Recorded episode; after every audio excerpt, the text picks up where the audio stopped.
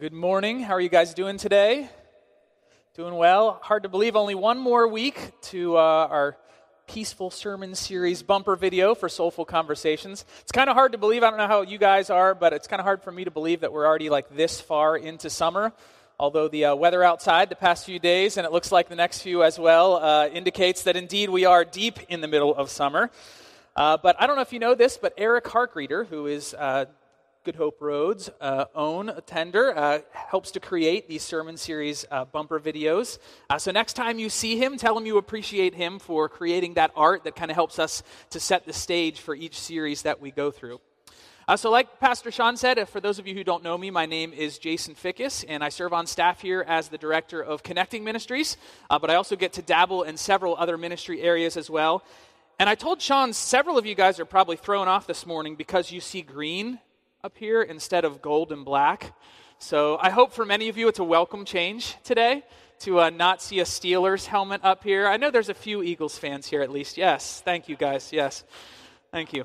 But like I said, uh, we are winding down uh, our summer series that uh, has really been built around taking the time to slow down uh, to get in the hammock with God, to, to learn from uh, pages of Paul's prayer journal that we find tucked away in his letters uh, in several of the books of the New Testament, and then letting Paul's prayers influence our own prayers.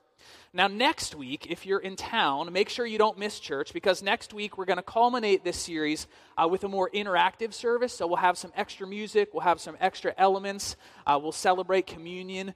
Uh, these different kinds of services, at least for me, I know are always just kind of a different, fresh way to experience uh, God's power and presence on a Sunday morning. So don't miss that.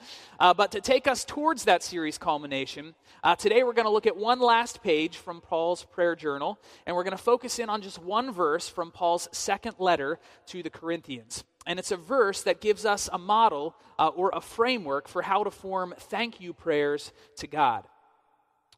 In this one verse, Paul's prayer inspires us by having us consider uh, the captivating love of the Father. A question for you this morning is Have you ever been captivated by anything or anyone? And hopefully, for you husbands out there, the very first thing that you thought of is yes, of course, my wife sitting right next to me, right, guys? Shake your heads, yes. You know, for me, outside of uh, my wife, one of the first things that I thought about, uh, that, that Sean actually alluded to this earlier today, is one of my, my favorite fine dining establishments. Many of you know uh, my penchant, and several of you share a similar penchant for uh, Chick fil A. Chick fil A fans in the house? Raise your hands. Yes, there's, there's plenty of us. Um, I'd actually love, uh, you know, I love the interaction here at Good Hope Road, to get three of you to tell me what your favorite food or drink item is from Chick fil A and why it's your favorite. So I guess just raise your hand and I'll call on you, and then you can tell me why it's, why it's a favorite item. And I just saw several of you there actually this week, so I know that plenty of you guys frequent Chick fil A. Favorite food item? What you got? Ah, yes. Did you guys hear that? Waffle fries, because they're crunchy on the outside but tender on the inside. I like that. What else? Who else? Yeah. Ah, yes. A good standard. Nothing better. Well done. All right, a third third person? Anyone else? Yeah. The chicken minis, the little the little biscuits for breakfast, yeah, with the honey, the honey butter on the outside. Yeah, absolutely. Well, uh, it's fair to say uh, that uh, I, I have been and probably still am captivated by Chick fil A, especially before we had any in the area.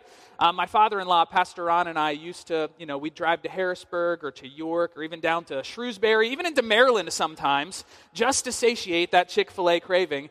Uh, and it's about the food, but for those of you guys who are fans as well, it's about the service as well, right? They just treat you differently there uh, than they do at other fast food restaurants. Uh, but in case you were wondering, my, my favorite items, I'll give you th- three of my favorite items. First of all, the original chicken sandwich, right? Hand breaded in the store, marinated in pickle juice. You put a pickle on the top, the buttery bun. Come on, it's hard, it's hard to beat that. You keep it in that foil bag, it stays nice and hot. Solid. My second favorite, uh, the peppermint chocolate chip milkshake. Any of you guys? Yes, I hear, I see a few amens back there. Yeah, yeah. It's you know, it's it's only a seasonal item. You only get it like December and January, but just heavenly. You take a sip of that. Even though Pastor Ron says it tastes like Pepto Bismol, I completely disagree. Third item how about a chicken biscuit in the morning for breakfast? In the words of uh, Brian Gibson, who is the, the owner operator, him and I are on a first name basis at uh, Chick fil A, uh, who actually, Brian actually now attends Daybreak at Gettysburg Pike. I don't know if you knew that, but uh, I was just there for breakfast on Monday morning talking to him a little bit, and uh, he said, You know, there's just nothing like a hand rolled biscuit in the morning. And I said, Amen, Brian, you speak the truth. If you've never tried a chicken biscuit for breakfast at Chick fil A, you have to go try a chicken biscuit. You know, all of us have been captivated by something, and hopefully, all of us have also been captivated by the love of our amazing Heavenly Father.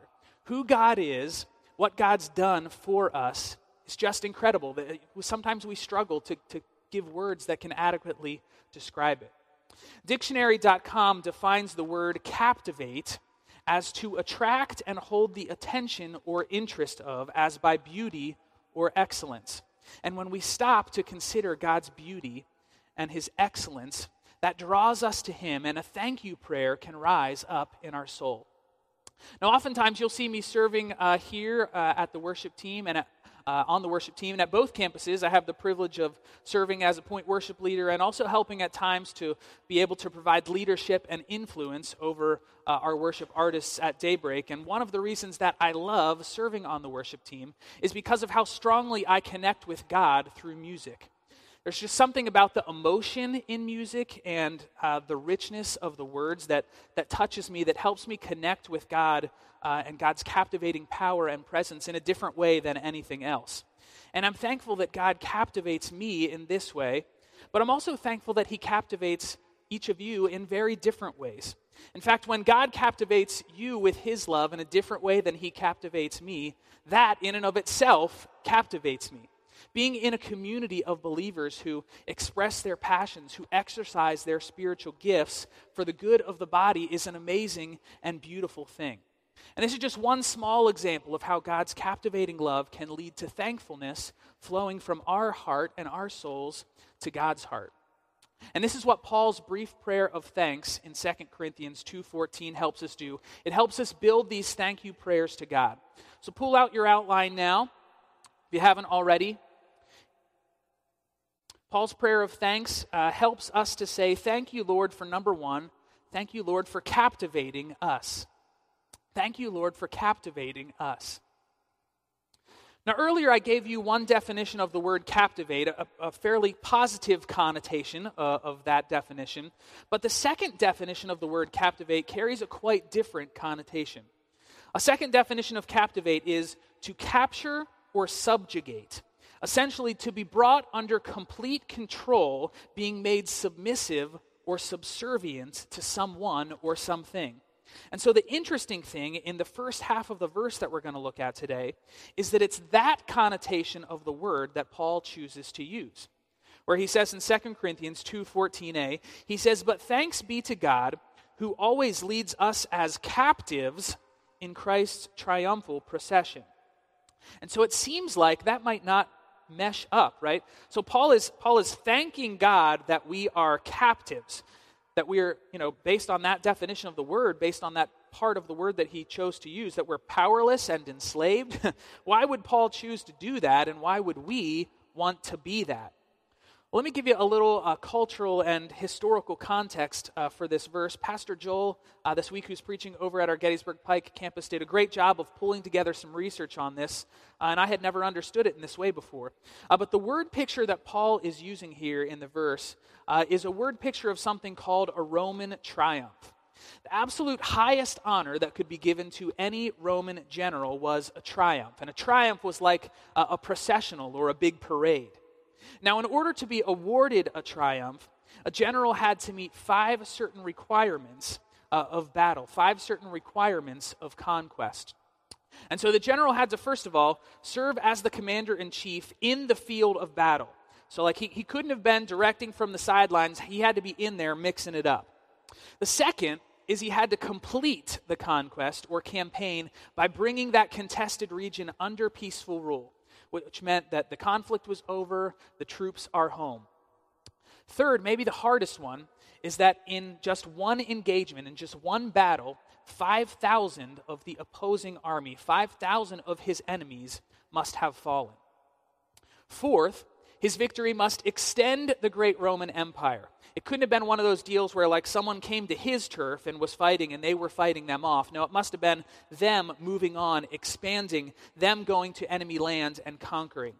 And then, fifth and finally, and it makes sense with the fourth one, his victory must be over a foreign foe, not in a civil war. And so, if a general met all five of these criteria, which you can imagine was not an easy thing to do, he was awarded this highest honor a triumphal procession through the streets of Rome right up to the Capitol. And here's how this procession looked. First off, you had the Zembos in the clown cars, and then the fire trucks, and then the high school marching bands. Now, I'm just, I'm just kidding. That's not how it looked. No, first you had the state officials and the Senate. They would process, followed by some trumpeters, followed by people carrying in the spoils, the valuables uh, that were taken from the conquered foe. They were paraded down the street. These were followed by people with sketches or even models of what the new land looked like, because obviously in that time we didn't have Google Earth, we didn't have maps, right? And so this helped people understand oh, here's kind of the terrain of the land that we just conquered, here's how big it is. After that, you had a large white bull process. It would later be sacrificed as part of the celebration. And then came the captives. The captive, especially the princes, the captive leaders, the captive generals in chains to be imprisoned, to be enslaved, or in some cases, even to be executed. And as you can imagine, this is kind of where the energy of this parade really started to ramp up. Following them were musicians playing lyres, and I always struggle. Lyre seems weird, but that's actually the correct pronunciation of the word. Uh, and then finally, a group of priests who were swinging their censers of sweet smelling incense. And then finally, and I'll read this to you from a book called The Letter to the Corinthians by William Barclay, and you can see kind of a, a picture on the screen of, of what this might have looked like. It says, After all this came the general himself. He stood in a chariot drawn by four horses. He was clad in a purple tunic embroidered with golden palm leaves, and over it a purple toga marked out with golden stars. In his hand he held an ivory scepter with the Roman eagle at its top and over his head a slave held the crown of Jupiter. After him rode his family, and finally came the army, all wearing their uniforms and decorations and shouting together, Lo Triumphe, their cry of triumph. And as the procession moved toward the streets, all decorated and garlanded, amid the cheering crowds, it made for a tremendous day. Now, this whole parade, this wasn't like the annual Halloween parade that I described earlier, with those Zembos riding around in those little cars. Does that confuse anybody else? That is just a weird sight when you see that. But, anyways, this wasn't like an annual thing. This was something that might happen only once in a lifetime, maybe even less frequently. And so, because of that, this Roman processional was kind of a pretty big deal. And so, again, Paul gives us this kind of strange image to be thankful to find ourselves as the captives in this story, be, being processed in kind of in chains. And so the question is how should we be encouraged and thankful that we are being held as captives? What is it that Paul is getting at here? Well, in Paul's mind, it was simple because we were held captive by a foreign army. We were captives of the evil one. We were pawns in his game, in his war, in his battles. We were captive of the enemy of our souls. We had no control. We were forced to do things that weren't good for us, that weren't good for others. But then Jesus comes roaring onto the scene. And under God's command, he wages his own campaign. Jesus fought as the commander in chief. He got on the front lines. He put skin in the game. He shed his own blood to defeat the enemy, to win the victory, to bring us back as captives. But not captives who would be imprisoned or enslaved or executed, but rather captives of God's great truth, of his great grace, and his great love. What a different way to look at being held captive. Whereas the processional, when we were captives of the enemy, would have been marked by, by shame, by being bound up, by being humiliated, by being devalued, this other kind of processional, being marched in as a set free captive, is much different. Now, in Paul's day, there were times, of course, when the Romans lost engagements, where they lost battles, and some Romans were taken as captives of a foreign enemy. But just like Christ fought to win us back, the Romans fought to win back their own. And so, for those Romans who had been taken as captives in a foreign land and who were won back, they were now being paraded back home For them, this kind of processional was a celebration. And that's what it's like for us when we come back home, when Jesus wins us back from the captivity of the enemy. Instead of dreading this processional, we celebrate being that kind of captive. This is a picture of angels in heaven, of believers who have gone before us, of our closest called out companions here on earth, of people all over the globe, of all creatures of our God and King who were once imprisoned but now are set free, shouting and singing the name of Jesus Christ, the triumphant one. Lo triumphe, Christ has triumphed, he has won us back. It's a very picture of a very corporate celebration but also for each of us as individuals, it's a very personal picture. It's a very personal experience as Jesus triumphs over each of us, as he triumphs over our sinful nature, as he triumphs over our waywardness. Let me ask you a question that you find there in your outline. The question is Have you been ransomed by the King and captivated by his love? And I can answer the first half of that question for you. The answer is yes. You have been won. You have been ransomed by Christ Jesus. But the second half of that question is a little bit on you. Have you been captivated by his love? I'm sure that all of us can think back to the time that we first asked Jesus to come into our hearts, that first time that we realized, man, this sacrifice that Jesus made on our behalf, it's huge, it's life changing. And we were captivated by his love at that point. But the question is now, six months later, a year later, two years later, five years later, a lifetime later, are you still captivated by Christ's love? Have you allowed yourself the time and have you put yourself in positions to sit and to soak and to be astounded and captivated by God's unfailing love for you? Or, like so many in this world right now, have you instead been captured and held hostage by all of this crazy stuff swirling around us. Don't get me wrong, the events in the recent months across our world have been absolutely atrocious, haven't they? I mean, it's extremely easy for us to be consumed by sadness, by negativity, by the evil, by all of the disunity that we witness in our country and in our world. But for you personally and for our world, do you believe in the power of the captivating love of God? Do you believe that being captivated afresh by Him could give you a different perspective, a higher perspective on the chaos around you? Wherever you are with all of this, I want to give you just five minutes now to just sit before God. Put yourself in your mind in the hammock in front of God, and through the words of this song, to ask Him to captivate you to ask Him to refocus your heart, to refocus your soul on who Jesus is and on what He's done for you because of His infinite love for you. So there's a video you can watch, or if you just want to close your eyes and listen to the words, you can do that. But tune into the song Captivate Us.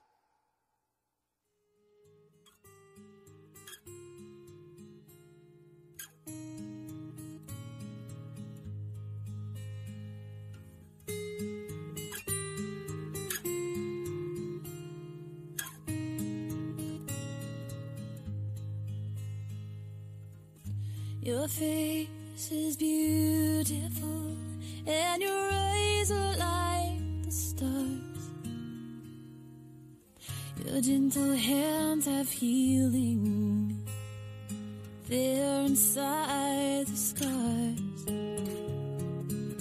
Your loving arms, they draw me near, and your smile,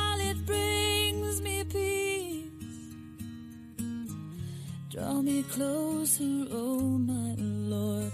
Draw me closer, Lord, to thee.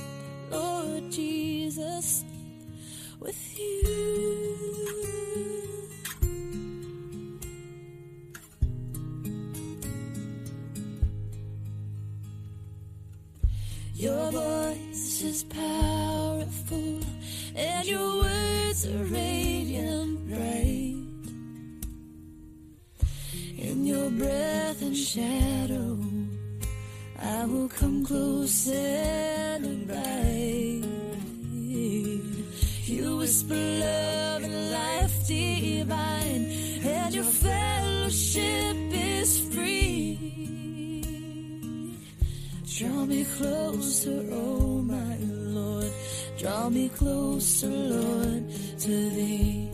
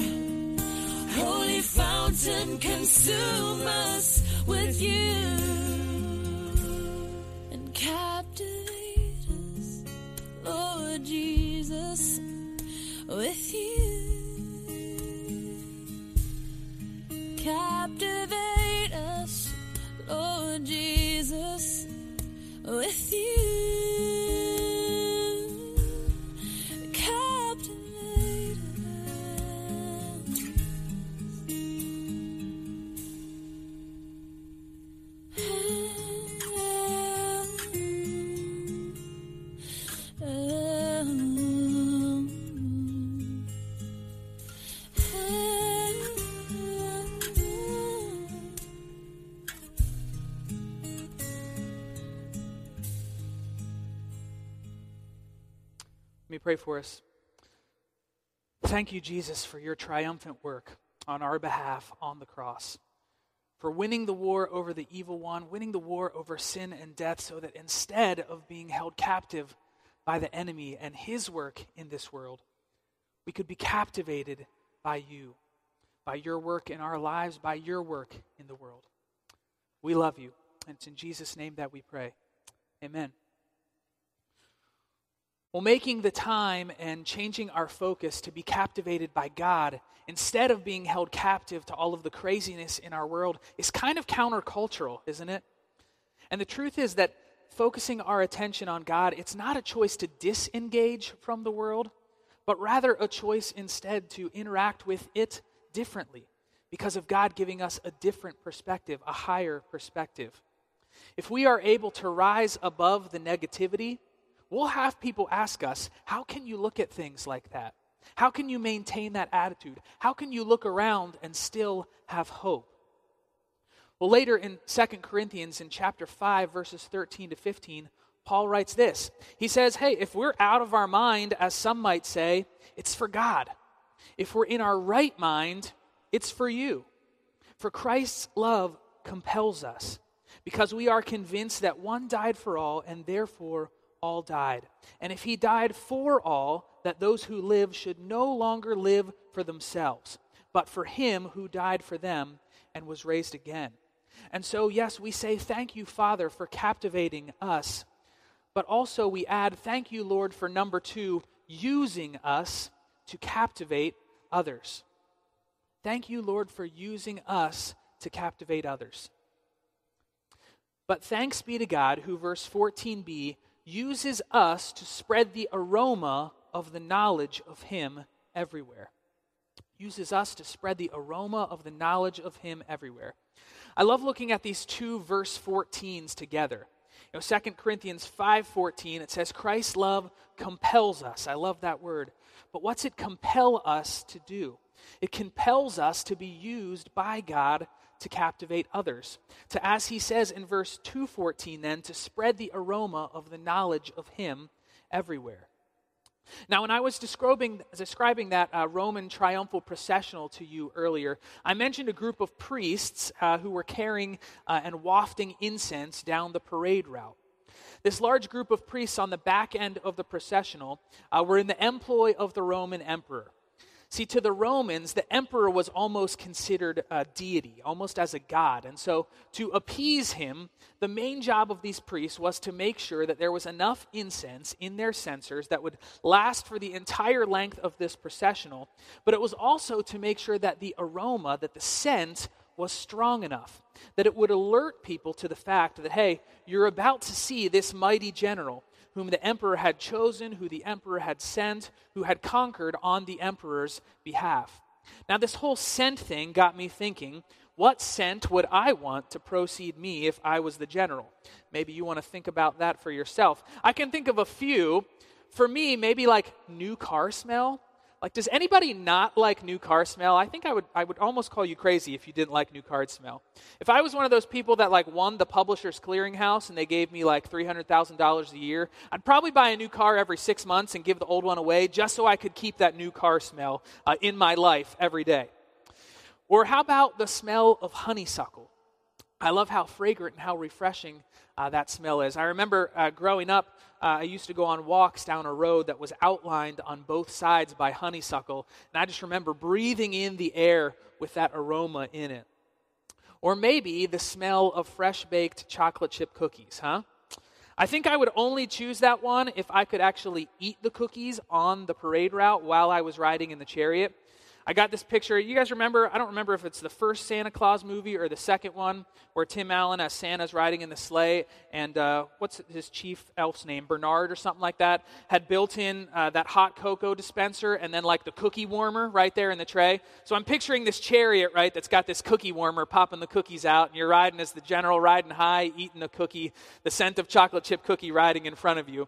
But, anyways, tangent, back to the story, back to this group of priests you know, in other places throughout the New Testament, the people of God who have been captivated by the love of God are actually referred to as a kingdom of priests. And so, as we discussed in point one, we can certainly find ourselves in this processional, in this story, as celebrating our role as set free captives. We can bask in the richness of that image. But also, based on historical knowledge, based on this picture that Paul paints here, we can also find ourselves in this processional as part of this large group, this kingdom of priests, being used by the emperor, our Father God, to draw people in, to create intrigue about the presence of the great general, Jesus, by spreading the aroma of the knowledge of him everywhere. It's a pretty cool image in this verse. The Bible provides some pretty vivid images uh, to help us understand our relationship with God in a fun, new way. You know, sometimes I think the Bible is like an everlasting gobstopper. How many of you guys have ever had one of those like super big gobstoppers that like the longer you suck, you get to the new new flavors? The Bible's like an everlasting gobstopper, I think, with amazing new flavors the deeper you go. And so we take this cool historical learning and it's cool to understand the story in a different way. But to make it practical, what does it look like for you and I to be a sweet smelling aroma that causes people to either embark on or to take a next step on their life changing journey with Jesus? Well, one way that we can do that is through prayer. Our prayers are like that sweet aroma wafting up to God, wafting over those people that we're praying for. And while prayer to us may seem to be a little bit more of a mysterious, maybe less tangible way to spread the aroma of the knowledge of Christ, it's a supremely powerful way. Many of us can attest to the power of prayer and how it has changed our lives and how it has changed circumstances in our lives. The cool part, though, is that prayer is just one of an endless number of ways that we can help others become captivated by God. And this, in fact, is one of the things I love about who Daybreak is. Because it's our desire, our essence statement, is to help others discover a life changing journey with Jesus. Another way to say that is to help people become captivated by the love of God. And because that's our desire, that's how our church operates. It's how we plan, it's how we execute ministry. It's what our strategic plan is centered around. If you remember back in September, we did a series on our strategic plan, and we talked about three unique expressions of that plan. One of them was addressing the practical and felt needs of our community. We can captivate people with the love of Jesus when we are the hands and feet of Jesus, meeting them in their time of need. Second one was offering a church family for the unchurched. We can captivate people with the love of Jesus when they can come here on a Sunday morning and feel welcome, feel loved, feel appreciated, no matter who they are, no matter where they've been. And then the third thing was integrating relational health with spiritual growth. Not many places do that, address the relational and the spiritual. We don't just want to be a church that learns well together. We want to be a church that really knows how to interact well together, how to work through conflicts together. And so when people can see, hey, even though we disagree, they're still treating me important, they're still treating me with high regard, that shows Christ's captivating love in us. And how do we carry out that strategic plan as a church family? Well, we point to Christ through living that contagious 3C lifestyle, like we always talk about. It's on the screen there. By pointing to and celebrating God's grace in our lives. By living out the gospel in authentic relationships, connecting with God's family. And by making a difference for others by contributing to God's work. This past year, uh, if you pull this bookmark out of your program guide, this past year, if you recall, uh, our annual theme has been on prayer. And that's why uh, we did a series on prayer in the fall. That's why we are doing a series on prayer again here through the summer. And uh, we're ra- wrapping up this Soulful Conversations prayer series and wrapping up this annual theme to, to build upon it with the next theme. And starting in September, we'll be moving on to our new annual theme. And our, our theme for next year uh, is Reach pointing the way. And there's a graphic that we have. You'll see the graphic. I think it's on the next screen there, yep, of uh, what that is going to look like. Uh, but this theme is all about us being captivated by God, by using our lives to point people towards Him, to spread the aroma of Him. And so, in many ways, this second point today is a great preview of what we're going to be talking about this fall. This fall, we'll learn all about all sorts of ways that we can help captivate others with the love of Jesus. But one more very specific and practical way to point people to God is to tell your story. I don't know about you guys, but for me, my faith always grows. I'm always encouraged to take next steps on my journey with Jesus when I hear about how God's love has captivated someone else, has brought about life change in that person. And so this morning, actually, I would love to uh, read to you guys uh, a few 100 word stories from some of our recent Journey class graduates with you. And if you're like me, oftentimes you can find yourself uh, in the stories of other people. And when you can find yourself in a similar place and see how God's uh, love captivated that person and brought about change in your life, you believe it can happen for you as well. So I hope that these stories uh, encourage you like they encouraged me. First one reads like this says, I have struggled with regrets for many years. Regrets that I didn't go to college. Regrets that I had my first son at such a young age. Regrets about my first marriage that didn't work out. Regrets that I didn't make the most of the three months that I had with another son, as he died when he was just an infant. Regrets about being irresponsible with money over the years. In 2009, my oldest son got baptized, and he invited me to his baptism at daybreak that Easter Sunday. That is the day that things started to change in me.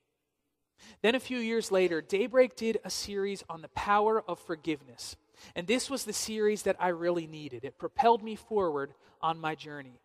And on Easter 2013, I was baptized. I no longer focus on my regrets. Instead, God has given me peace. He's shown me that He was with me through each of these challenging seasons and that I can trust Him through each and every new challenge that I may face in life. Here's the second one. As a young athlete, I remember a coach telling me that good is never good enough.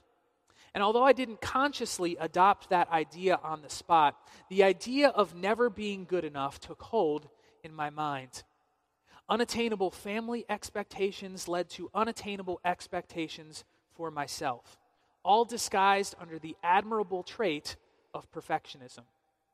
Yet, as I pushed for perfection in academics, athletics, and physical appearance, I always felt that the sign above my head read, Never good enough.